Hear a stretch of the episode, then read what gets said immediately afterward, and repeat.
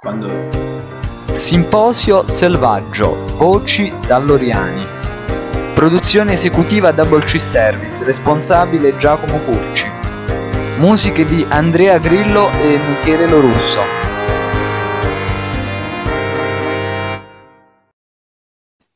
Eccoci, eccoci, buon pomeriggio a tutti, bentornati a Simposio Selvaggio, voci da Loriani in questa prima puntata di febbraio siamo in compagnia di due uh, eh, DJ ed è proprio di questo che parliamo, da Biceglie, Piero Dilo DJ. Buonasera Piero. Buon pomeriggio, buon pomeriggio, grazie per, per questa opportunità. Grazie a te e per aver accettato e da Corato Pasquale Di Gennaro. Buon pomeriggio, grazie dell'invito. Grazie Ciao a te. Pasquale, Ancora... piacere di Ciao. conoscerti. Anche per me è un piacere. E come sempre, Mario, eccoci, eh, anche questo eh, mese comincia, siamo all'ottava puntata e eh, non potevamo non parlare, abbiamo parlato di arte, tanta arte, l'arte, la musica, musicisti, le arti figurative e non potevamo parlare di questa che possiamo considerare un'arte. Voi che dite? Il disc jockeying è un'arte? Eh, mh Beh, eh, è un'arte. Allora, ehm, testualmente DJ significa fantino, nel senso che colui che guida, quindi eh, nasce appunto come la mh, possibilità di guidare attraverso la musica l'emozione di chi ascolta per poi ottenere una reazione che può essere il ballo, che può essere il benessere, che può essere eh, la gioia, quindi è normale che in questa visione così esteta sicuramente l'essere DJ è essere artisti. Io invece penso che sicuramente eh, ci possa essere una, una ci, ci, possono essere tante varianti, sia nella tecnica, sia nella scelta musicale, sia soprattutto nella produzione, perché ovviamente essere DJ al giorno d'oggi diciamo che eh, viene sempre diciamo, integrata la parola vicino a fianco del DJ, viene integrata la parola producer, no? È quella, diciamo, che è una professione eh, molto più artistica, se vogliamo dire così, perché eh, il pro- producer e il produttore sarebbe il produttore musicale, è quello proprio che stende le canzoni, quindi che crea proprio da zero un progetto. Quindi oltre ad oggi, oltre al DJ, diciamo, c'è anche questa figura eh, di, del producer, del produttore, che sicuramente può essere vista come eh, una, una un'arte, sì, perché è molto, è molto creativo. Io sono molto contento, è vero Mario, di avere eh, qui oggi eh, Piero e Pasquale, perché sono Silvio DJ che però provengono da due generazioni diverse, sia anagrafiche ma anche proprio nello stile. Infatti, ricordiamo che Piero Di Leo uh, è un amante del vinile, lui suona il vinile, invece Pasquale uh, suona prettamente con, per quanto l'ho potuto sentire io, con file. Cosa vi ha, iniziamo con una domanda abbastanza semplice. Cosa vi ha spinto a prendere il percorso di DJ? Dai, facciamo rispondere lui prima. Allora, eh, diciamo, erano gli, era, l'anno era, era, più o meno indicativamente il 2014. E a me piaceva eh, quella, diciamo, il, il, genere musicale che in quegli anni andava principalmente era, eh, era l'electro house, che era praticamente un genere che viene suonato in, nei più grandi festival di musica elettronica eh, tipo per esempio faccio il nome, cito il Tomorrowland, cito l'Ultra Music Festival, che sono dei festival dove appunto la gente si trova e dove vengono suonati questi generi. E questi, questo genere, questi generi che comunque possiamo racchiudere all'interno del, del, diciamo, del, della branca più grande che è l'EDM, cioè Electronic, Electronic Dance Music, vengono appunto suonati tutti in questi festival. In quegli anni erano molto, eh, questi generi erano molto famosi, erano molto diffusi e io, eh, diciamo, eh, piaceva, mi piaceva particolarmente ascoltare questo genere di musica e mi informai su, sia su come si producesse e sia su come venisse somministrata, a, tra virgolette, al pubblico e scoprì che c'erano eh, questi DJ, queste persone che le mettevano, mettevano queste tracce in questi enormi, cioè parliamo di 400.000 persone tutti insieme. E, e, da lì mi iniziai a documentare su come si facesse, su, co- su cosa toccare, su come muovermi. E inizialmente devo dire anche che la, la, mia reazione fu un po' deprimente perché, diciamo, era, cioè, ero, era abbastanza spaesato perché ehm, que, tutte, la, le, tutte, le, apparecchiature, tutte le, come sicuramente dirà il mio collega, tra virgolette, eh, tutte le apparecchiature costavano, tanto, cioè costano, costano e costavano molto grazie a poi successivamente a questo, al fatto che questo genere poi si sia diffuso così tanto, anche le apparecchiature poi man mano, ovviamente non tutte, parliamo di classi più basse, anche le apparecchiature sono scese di prezzo, di conseguenza sono riuscito a comprarne una abbastanza base e a comprare un'apparecchiatura base. E di conseguenza poi da lì ho iniziato tutto e, sempre emulando questi grandi, mh, grandi personaggi come faccio il nome di David Guetta che ai tempi era grandissimo. Oppure anche per esempio parliamo di hardware vabbè ce ne sono tanti insomma. Quindi questo diciamo come ho iniziato. Fondamentalmente ho comprato la mia prima apparecchiatura e da lì è esploso tutto. Piero. Abbiamo due scuole completamente diverse eh, sia dal punto di vista generazionale. Negli... Ecco, vi avevo perso. Ci siete? Ci siamo, ci siamo, rieccoci. Ci siamo. Stavo dicendo che in pratica negli anni 80 io ho cominciato da piccolino, da ragazzino proprio, a frequentare eh, le prime... Un attimo, ecco, le prime radio libere e io ricordo che portavo i 45 giri alla radio perché in pratica facevo un programma per bambini e di lì mi appassionai perché ovviamente a me il mondo della musica e della radio piaceva tanto. Poi un po' più in là negli anni, con un gruppo di amici, mentre facevamo quelle feste in campagna, mi dissero scusa ma perché non ti metti a fare tu il DJ visto che vai alla radio? E da lì poi è nata la passione e io ricordo che mia madre visto che io vengo dalla ragioneria mi sono diplomato in ragioneria diceva scusa ma perché ti devi drogare? Perché all'epoca andare di notte a fare il DJ a lavorare significava andare a spacciare la droga. E allora io ho avuto dei conflitti familiari notevoli appunto per eh, dimostrare che non era un, um, un, vagabondaggio, ma era una vera e propria professione. In effetti poi con Giovanotti che portò l'idea del DJ, ciao mamma, guarda come mi diverto, di là poi si cominciò a um, collocare la figura del DJ più in un ambito normale e poi ovviamente la storia ha fatto tutto il resto, le feste, le sale di ricevimenti, gli eventi, l'agenzia Biceglie e tutto il resto.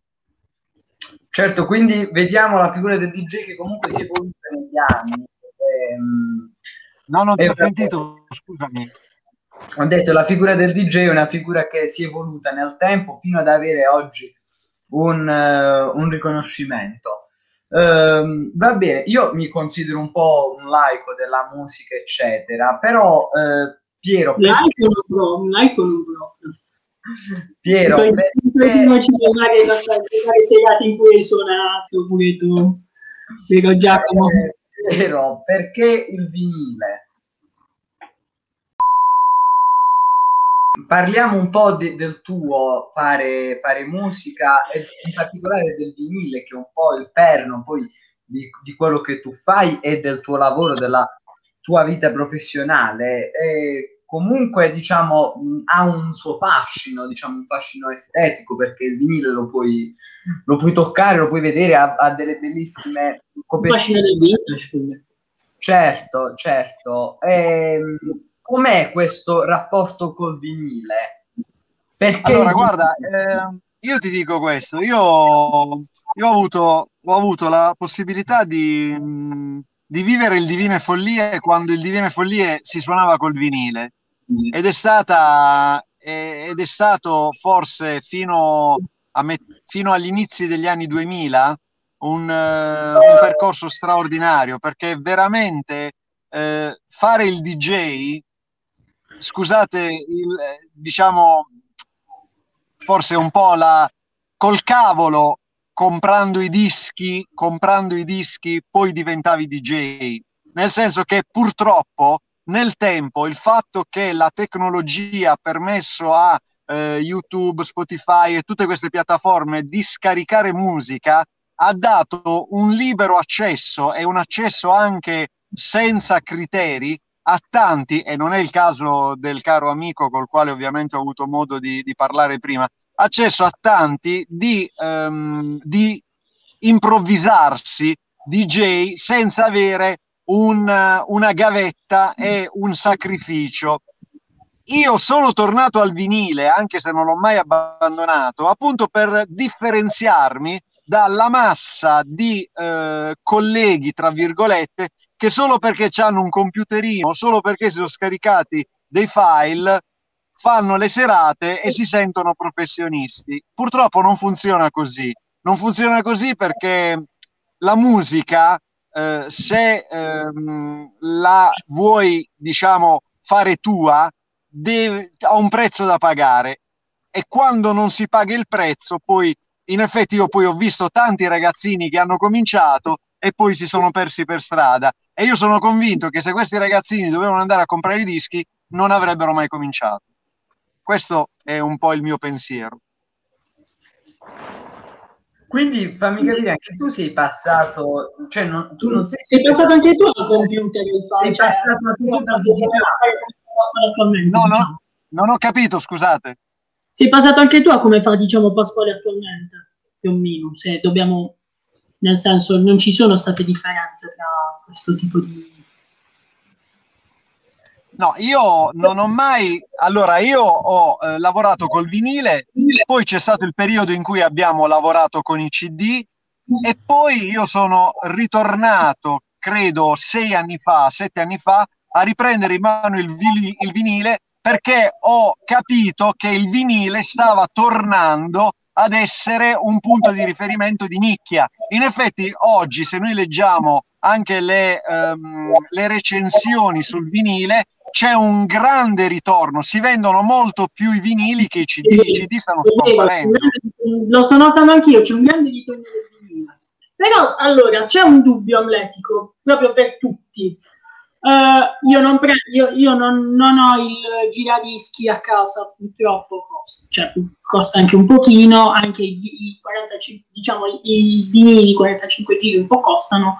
Uh, però sono Ma guarda, che... scusa un attimo, io io oggi ho comprato eh, l'ultimo di Mario Biondi, che è un doppio album, e l'ho pagato 25 mhm. euro. Cioè, è normale che la musica, se noi, allora io penso questo, no? Se noi vogliamo eh, continuare a vedere la musica come una forma di eh, lavoro e quindi tutto quello che c'è dietro la musica, le produzioni, eccetera, eccetera, è normale che se noi primi che lavoriamo grazie alla musica non investiamo nella musica, ma che futuro avrà la musica? Non so se è chiaro il concetto.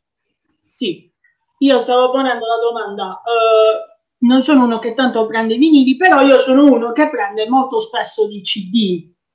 Uh, per, specialmente quando ho un valore affettivo, chiamiamolo valore affettivo col disco uscito. Certo.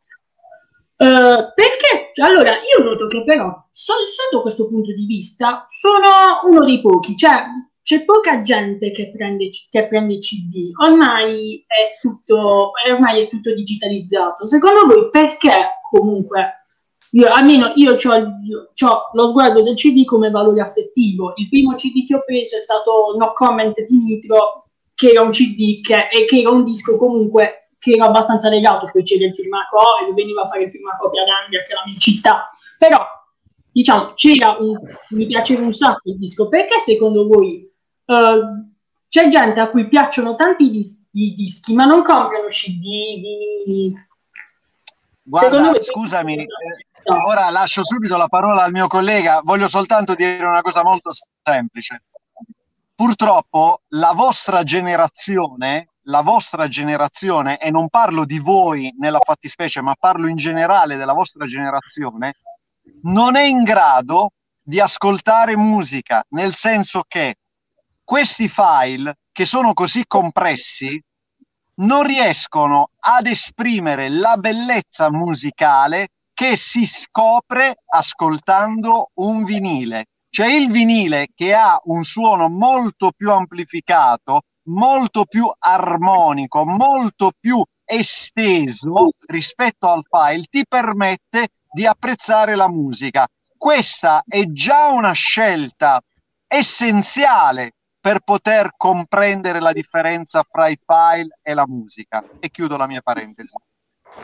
Sì, allora eh, io volevo dire due cose. Allora, la prima è che eh, il fatto di eh, riprodurre musica, perché non, io non uso il termine suonare, non mi piace, Riprodu- il fatto di riprodurre musica, eh, soprattutto in formato digitale, non vuol dire non eh, collaborare con il mercato della musica stessa, perché al giorno d'oggi eh, la musica si può comprare anche in formato digitale, non è, non è detto che se io... Anche, sì, No, ma io parlo proprio come formati, cioè nel senso io parlo proprio come a livello di file, i file si comprano e si riproducono all'interno di già, adesso ad oggi si riproducono all'interno di prima di Sì, CD adesso di chiavette? Scusami, scusami un attimo, ma in termini di percentuali di operatori, ma veramente la SIA è stata costretta, è stata costretta ad inventarsi una licenza affinché tu possa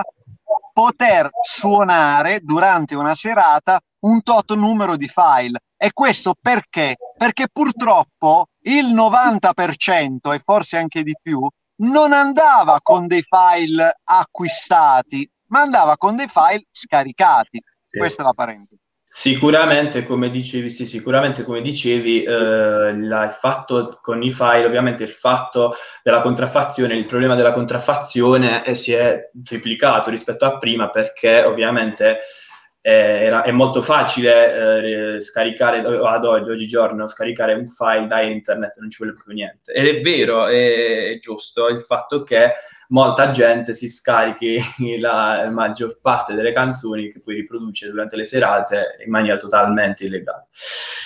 Però, ripeto, ovviamente non è da estendere a tutti quanti, è una- ovviamente un modo di Certo. agire, è un modo di... È ovvio, certo, Sì, sì, sono sì, d'accordo, sì. certo.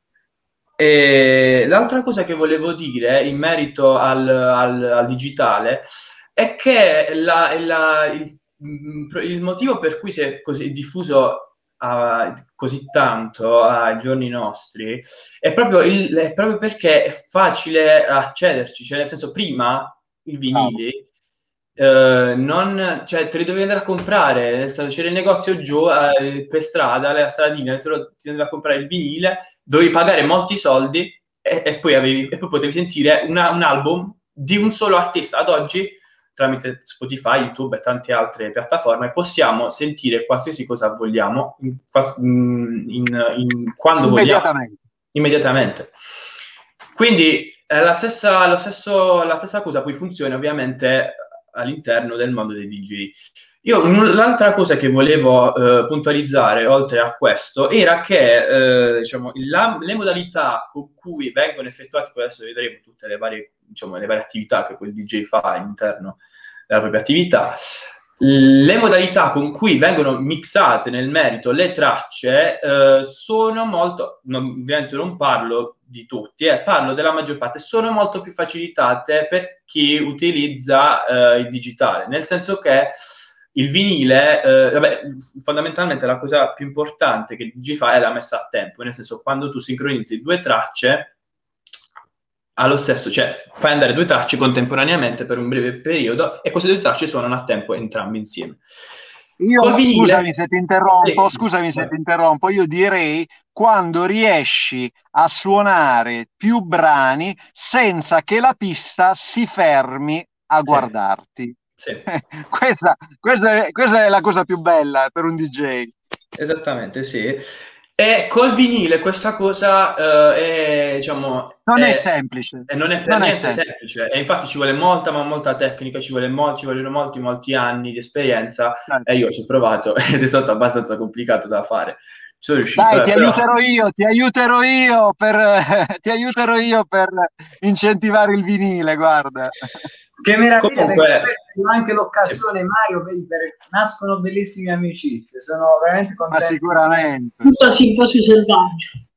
Comunque volevo, comunque volevo, anche dire che da una parte la, il digitale semplifica tutta l'attività, dall'altra la migliora, perché eh, come posso dire, col digitale si possono fare delle cose che col vinile non si possono fare, indubbiamente, Faccio per dire, per esempio, la funzione più banale, la funzione di loop, del loop, che si può ottenere tramite dei software, che si può ottenere tramite anche dei banali lettori.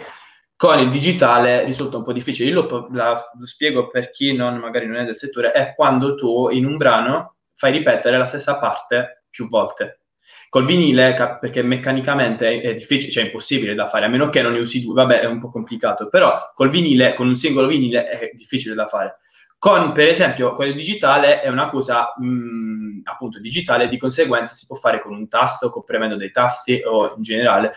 È molto semplice farlo. Quindi questo per dire cosa? Che le, um, Uh, diciamo, il risultato che poi si ottiene non sempre, molte volte fo- probabilmente anche è, è, peggiore, però a volte può essere anche positivo mh, mm, usando, utilizzando il digitale rispetto al vinile. Poi ovviamente se dobbiamo parlare del suono, se dobbiamo parlare di come suonano i vinili, sappiamo che sono, eh, il, il, suono del vinile è, eh, cioè, è, come posso dire? È esteso, è molto eh, Sì, no, è, mm, è ineguagliabile nel senso perché eh, proprio anche, anche quel, quel, quel, rumore che si sente di fondo proprio è una cosa storica anche... ma in effetti guarda diceva, diceva Red Ronnie che è un grande stimatore del vinile fra l'altro eh, giornalista navigato diceva che ogni volta che ascolti la stessa canzone da un vinile ti accorgi eh, che ci sono diverse. delle sfumature diverse sì, ed, sì, è vero, ed, è vero, ed è mm. vero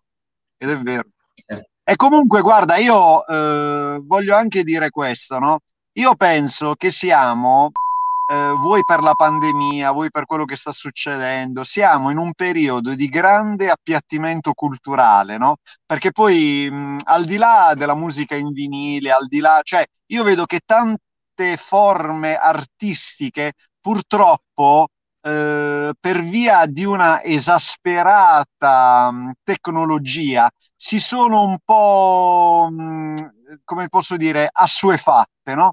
Io credo che più in là ci sarà, soprattutto dai giovani, perché io vedo anche alcuni ragazzi che vanno al di là del quieto vivere, ci sarà una ricerca del bello, una ricerca dell'arte, una ricerca di qualcosa che vada oltre una forma mh, mm, apatica di un vivere la dimensione proprio della cultura e della conoscenza e questo porterà a rivalutare la fotografia, a rivalutare eh, proprio anche la forma acustica. Io, io ho, questa, ho questo, diciamo, ho questo presentimento. Sai, sono allora, d'accordo. Si fa, cioè, si fa una ricerca di qualcosa che manca, quindi questo avverrà forse quando ci sarà mancanza del bello, dici tu. Ma sì, ma perché io penso che oggi, oggi il fatto di vivere con la dimensione del microonde, cioè noi oggi siamo cresciuti dove infili, infili nel microonde la busta e dopo 30 secondi abbiamo i popcorn. Non so se rendo l'idea, no? Cioè, eh, prima tu dovevi mettere il pentolino, dovevi mettere i semi, dovevi mettere l'olio, dovevi sentire pa, pa, pa, pa, pa, pa, pa, pa. C'era una, come posso dire, una dimensione che oggi si è persa perché viviamo tutto e subito e questo, secondo me, non è sempre positivo. È vero, è vero, ma lo vediamo proprio nel nostro settore dei ragazzi che piano piano stanno ritornando al vinile. Qualche diciottesimo si ricomincia a fare in vinile. Eh, ed è bello questo perché è, è, l'occasione perché altri scoprano, perché magari molti certo. non sanno nemmeno che vinile, cioè non l'hanno ascoltato mai. Quindi sì, sappiamo che era il vecchio supporto per la musica, però poi Non, Ma guarda, guarda, io ti dico che quando mi capita, no, per esempio durante le feste e oggi per esempio ancora di più, che tu vedi il disco di Capoplaza e vedi il disco di Sfera e Basta e vedi il disco di Bundabash e vedi, il di- cioè, e vedi tanti dischi che fanno parte della contemporaneità, e i ragazzi, cioè vedi Achille Lauro, io ho tutti e tre gli album di Achille Lauro, che è uno più bello dell'altro. Allora io ti dico che c'è proprio, come ti posso dire, un approccio estremamente positivo, estremamente positivo.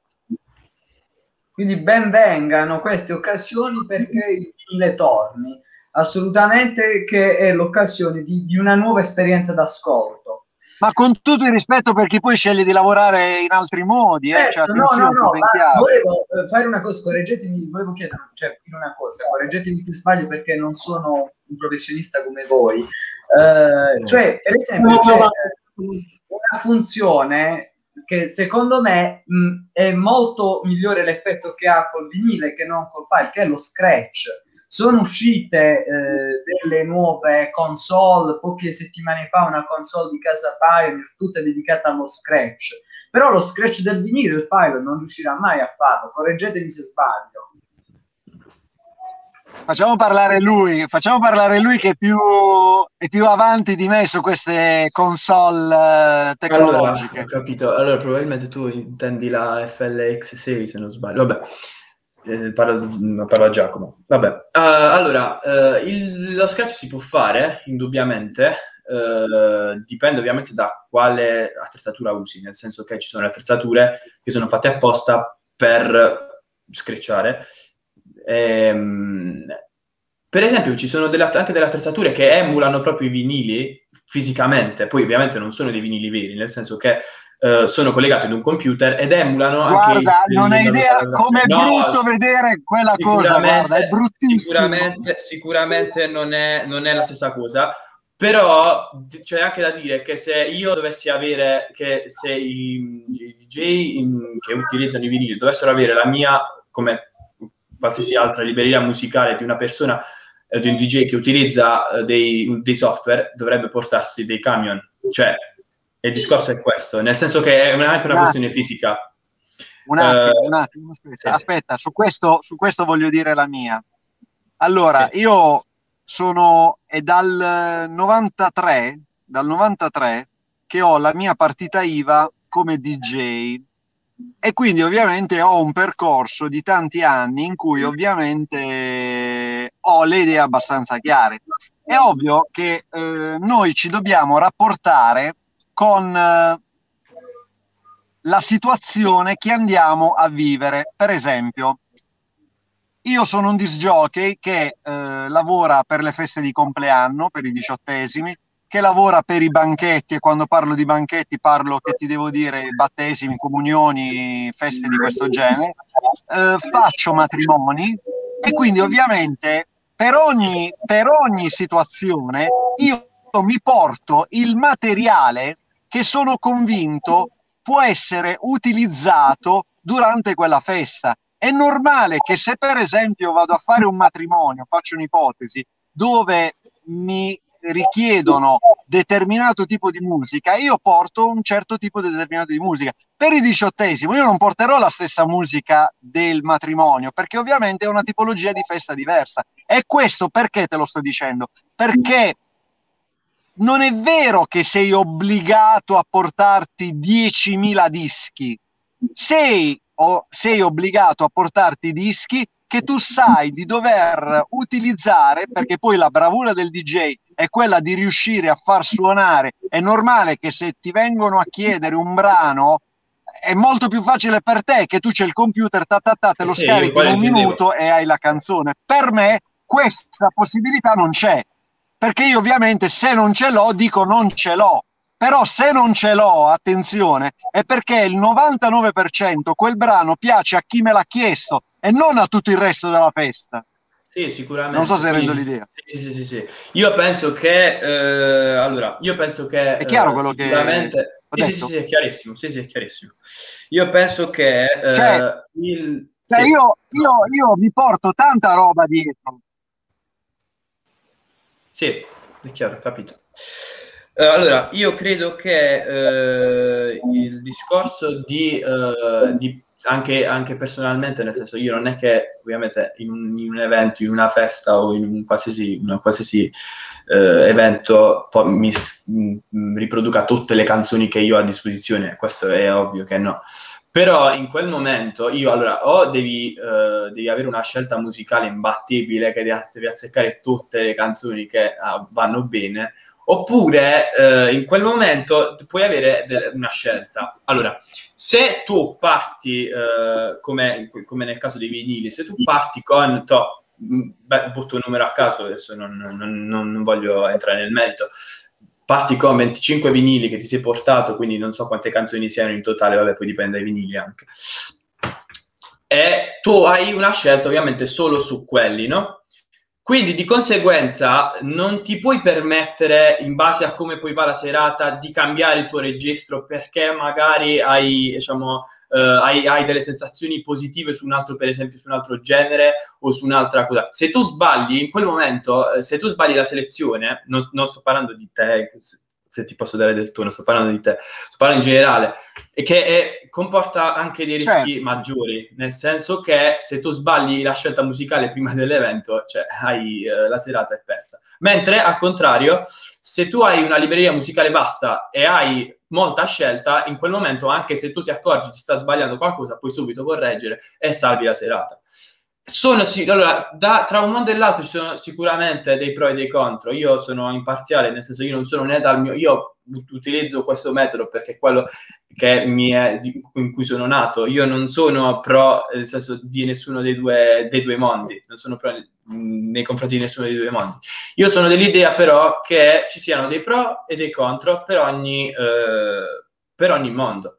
Cioè il mondo del vinile ha dei pro, il mondo del digitale ha dei pro, e il mondo del vinile però di conseguenza dei contro e il mondo digitale eh, di conseguenza anche ha dei contro. Ma anch'io cioè, sono in... d'accordo su questo concetto, eh? io sono sì. d'accordissimo con quello che dici, però io ti dico che io ogni volta che mi vado a fare una serata non mi porto non meno di 500-600 dischi dietro. Eh, eh vabbè, sì, ho detto il numero era indicativo. Viaggi con un'azienda di traslochi, Piero.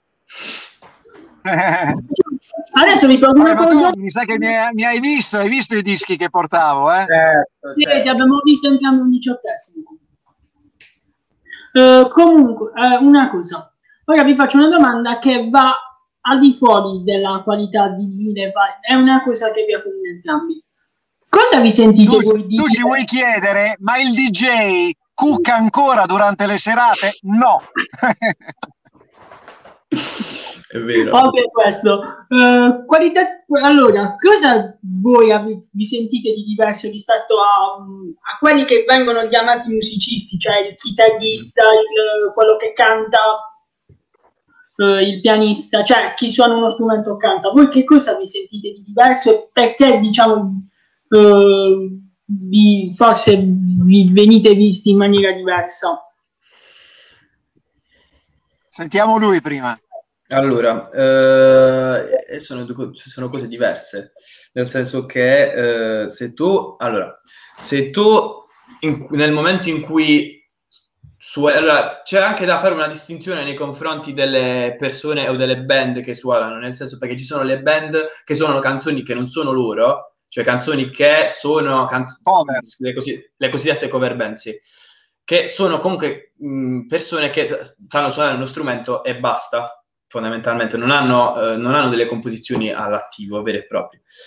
E invece ci sono ovviamente le, le, band che hanno delle canzoni proprie che suonano quelle. Come ci sono allo stesso tempo dei DJ che suonano canzoni di altri, che sono la maggior parte, oltretutto, e ci sono quelli che suonano le proprie produzioni. Ora, le, io reputo che le, i DJ, quelli che suonano le produzioni proprie, siano, mm, siano si possono considerare alla stessa stregua di, delle, delle, band che producono, eh, che producono de, dei brani propri e i DJ che suonano le canzoni eh, che non sono proprie possono essere eh, posti alla stessa stregua de, dei musicisti che non, suonano, eh, che non suonano canzoni che hanno prodotto.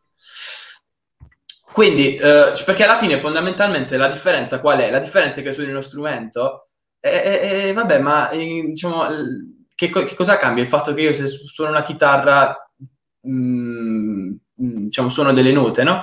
E se io schiaccio un tasto, se faccio un effetto, se faccio un cambio, se faccio uno scratch, non è, diciamo, eh, concettualmente la stessa cosa. Io credo... Cosa? Quindi dicevo, non è concettualmente la stessa cosa, quindi io credo che semplicemente la distinzione sia tra chi produce musica e tra chi non produce musica. Il resto può essere, può essere considerato allo stesso, allo stesso modo. Non tra DJ e musicisti, non credo. Perché il musicista alla fine è chi produce. No, io non vi sento. Ah, ecco. Piero, ci Piero, senti? Ci senti ora? Ogni tanto va via Tranquillissimo. Va via la connessione. Poi sono contro sole e non riesco a vedere bene. Ma intanto eh, io ti scudo, vai. io volevo dire invece una cosa importante su quello che sulla domanda, no? Eh, anche chi suona dal vivo, anche chi suona dal vivo, purtroppo, purtroppo, così come c'è stato per i DJ, eh, la tecnologia ha semplificato eh, l'arte, ma al tempo stesso ha sminuito la qualità e la professionalità, nel senso che con tanti sync, con tanti eh, apparecchi, eh, tanti chitarristi diventano Frank Zappa, tanti tastieristi diventano Chopin e tante cantanti diventano eh, Gloria Gaynor, per dirne una, no? Cioè, voglio dire che effettivamente anche in quel settore, anche in quel settore, c'è stata una evoluzione in, um, in negativo.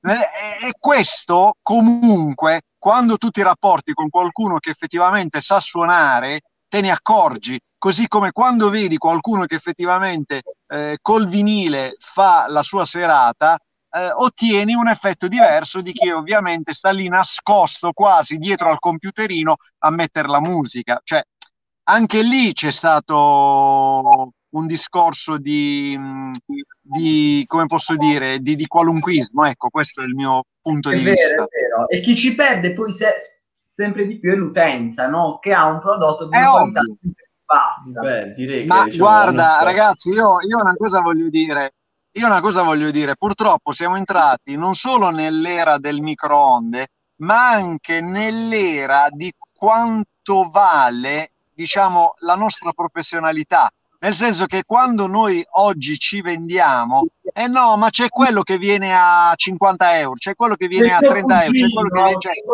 è, tutto, è tutto diventato il mercato dei poveri. Però se posso dire una cosa, io, io, i ragazzi che ci guardano sicuramente se lo ricorderanno, io ero tutt'altro che diciamo, nascosto dietro un computer alla fiera del dolce. No, voglio dire, voglio dire che... No, no, ma io non sto parlando di te, eh? non sto parlando no, di no, no, no, no, cioè sì, sicuramente siamo... Sì, sì, sì, sì, siamo, capito, capito, capito, capito. No, però voglio dire, cioè, c'è sempre... Sì, ma c'è sempre da distinguere, non è mai, non, è mai, non sono mai tutti così e non sono mai tutti in un altro modo. Tutto, no, questo... raccontare proprio una scena iconica di quello che stai per dire tu. In pratica vado a fare una vacanza di quattro giorni a Margherita e stavo a questa spiaggia eh, dove diciamo si faceva serata che, mette, che diciamo facevano più o meno un DJ set. Il DJ set era che prendevano il computer, mettevano la musica da YouTube dalle casse, partivano così, non, non c'era niente. Poi alla fine, secondo me, io aggiungo una cosa. Poi, pure le pubblicità. Sì, sì. Uh, aggiungo una cosa, poi lascio voi. Io penso che la, il DJ, oltre che ad essere colui che mette la musica, colui che, uh, diciamo, uh, comunque coinvolge il pubblico, sia proprio la persona che fisicamente fa ballare il pubblico, nel senso che se tu vedi una persona statica, triste, dietro lì che sta ferma, non ti Bravo. viene perché è Bravo. anche un esempio, è un esempio da certo. seguire che la pista segue nel momento in cui balla. Quindi è un veicolo sia... di positività, sì, sì, sì, di entusiasmo, di adrenalina, di energia. Che sia il DJ non ce l'ha, eh, appunto, se il DJ non ce l'ha, ma di che stiamo parlando? Sì, siamo d'accordo. A questo punto direi che DJ si nasce, non si diventa. Eh, stiamo avviando alla conclusione. Un'ultima domanda eh, per voi. Quale è l'evento eh, o la serata, non lo so, a cui eh, siete più legati perché è stata la più bella, no? in cui avete suonato? Allora, io ho un ricordo, un ricordo straordinario. Allora, voi, voi ehm, sapete quando si parla um, delle feste scolastiche, no? Dei Gran Galà, dei MacP fatti da, dagli studenti, no? Era, era, eravamo negli anni 90, credo 98, 99, adesso non ricordo, o 2000 orientativamente, e c'era il Gran Galà a Biceglie al Divine Follie organizzato dal, dall'Istituto Tecnico e dal liceo e c'era come ospite eh, una famosa pornostar, Rossana Doll, che voglio dire, poi andate a vedere, questa è stata una che veramente negli anni 90 era la pornostar di grido, no? Eh, dell'epoca. Io ho fatto questa serata. Scusami Piero, ma noi dobbiamo rispettare un attimo il politically correct, quindi andate a vedere, cioè è un... le immagini solo della No, no, andate a vedere chi è Rossana Doll, non sto dicendo andate a vedere il film porno di Rossana Doll, cioè...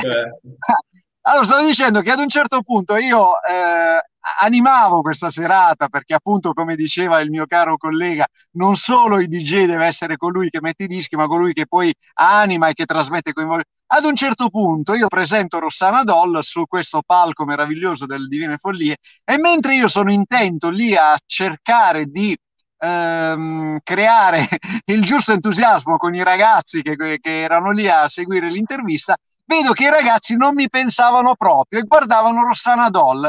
E perché guardavano? Perché lei sul palco aveva una grande gonna e sotto la gonna non aveva le mutandine. In pratica tutti i ragazzi stavano guardando, stavano guardando Rossana Doll sotto la gonna e io ovviamente che ero lì a cercare di capire ma perché non mi cagano. Ecco, questa è stata una delle situazioni più divertenti che ho vissuto da DJ, da animatore, da presentatore. Pasquale. Allora, eh, io vabbè, mi ricordo, vabbè, ve lo ricorderete, mi riferisco a tutti quelli che guardano, almeno in maggior parte. Eh, Carnevale dell'anno scorso, che fu tra l'altro una delle mie prime apparizioni, tra virgolette, a scuola, e fu, fu, per me fu bellissimo perché poi il carnevale, oltre a essere una, una festa in generale, una, una, una e credo, scusami, Pasqua, forse sì, l'ultima sì. festa che sia stata eh, fatta. Sì, eh. perché sì, indicativa il 25, sì, 25 febbraio, prima, poco prima del lockdown. Sì.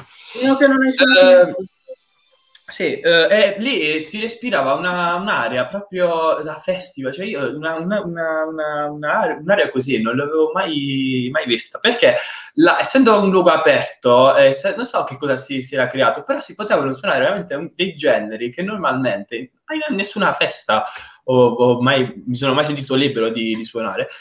E, eh, e, quindi proprio il fatto che proprio il, la, le persone poi ti facevano sentire il calore, comunque la voglia di, di, di fare casino, di, che, volgarmente dire fare casino, eh. comunque di, di, ballare, di, scatenarsi, veramente era stata una delle poche volte che mi sono divertito. Infatti, probabilmente su, ci, circolano dei video di me che salto, faccio e, no, e no. a volte. Ah, penso che tra liceo professionale le mille persone le, le raggiung- cioè si raggiungono. Beh, vabbè, mille, no. Di, no. Giacomo, mille forse, forse un po' di mille. No, no, non abbiamo toccato le mille persone. Eh, Mario, l'evento più bello a cui hai partecipato, perché non mi pare tu sia un DJ. No, non sono un DJ, io sono più uno di quelli che il sogno è quello di stare accanto al DJ a far muovere la folla. Tipo Domenico, Veriga. Esattamente un sulle mani corrotto no, okay. allora, una, allora sicuramente i carnevali proprio come chiamiamoli DJ set sono stati forse i, dei momenti sono stati dei momenti belli. Uh, poi ovviamente ci sono vari concerti vari ed eventuali che sono indimenticabili però se lo dobbiamo mettere sul punto, su questo punto di vista sicuramente i carnevali ecco a te Giacomo, a te Giacomo. Ecco, no, Piero, ecco, eccoci. Eh, ok, avete risposto mai? Vai Mario, ripeti la domanda. Uh, vabbè, allora, sicuramente, uh, uh, come ho detto, i concerti sono stati dei momenti bellissimi per me, però se dobbiamo parlare per una questione di G7, uh, serate, sicuramente i Carven Nevali sono stati dei gran bei momenti.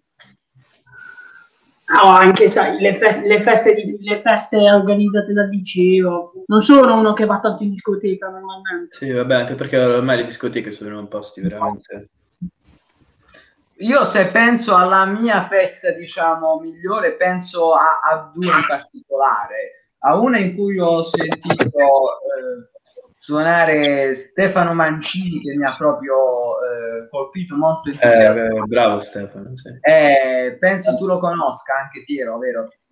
Ehm... Allora, eh, vi devo raccontare di Stefano. Stefano ha lavorato con me e per me credo almeno dieci anni, perché io, io ho conosciuto Stefano che era un ragazzino, eh, è venuto a fare l'animatore per la mia agenzia per eh, diversi anni e quindi poi è cresciuto grazie all'esperienza fatta e poi eh, diciamo ha avuto il suo percorso, ma conosco Stefano veramente da quando aveva 19 anni, penso anche prima.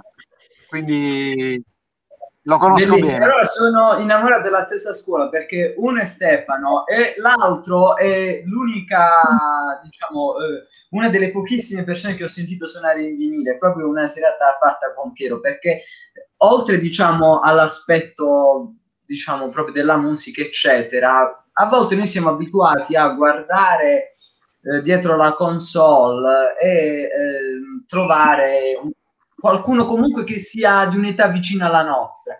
E invece trovare una persona un po' più adulta che però riesca comunque a farti divertire, a che ti faccia ehm, sentire cioè, un adulto capace di stare con i giovani oggi non è facile da trovare. Invece io ero proprio una di queste persone ed è per questo che io lo ricordo veramente con tantissimo piacere ed è uno dei miei grazie.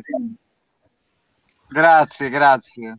Grazie di cuore. Io vi faccio tanti auguri, sappiamo eh, della realtà che il mondo dello spettacolo, dell'animazione sta vivendo in questo periodo, che non è affatto favorevole, però speriamo in tempi migliori che sono certo arriveranno. Vi faccio per questo tanti auguri anche per un brillante futuro professionale. Ringrazio chi ci ascolta, saluto Beh, io ricambio Gennaro e Piero di Levi. Ricambio, ricambio grazie, saluti. Grazie, io ricambio e mi auguro che davvero tutti sì. quanti noi possiamo ritornare a fare la vita che, che ci piace fare. Grazie. Sì, anche io.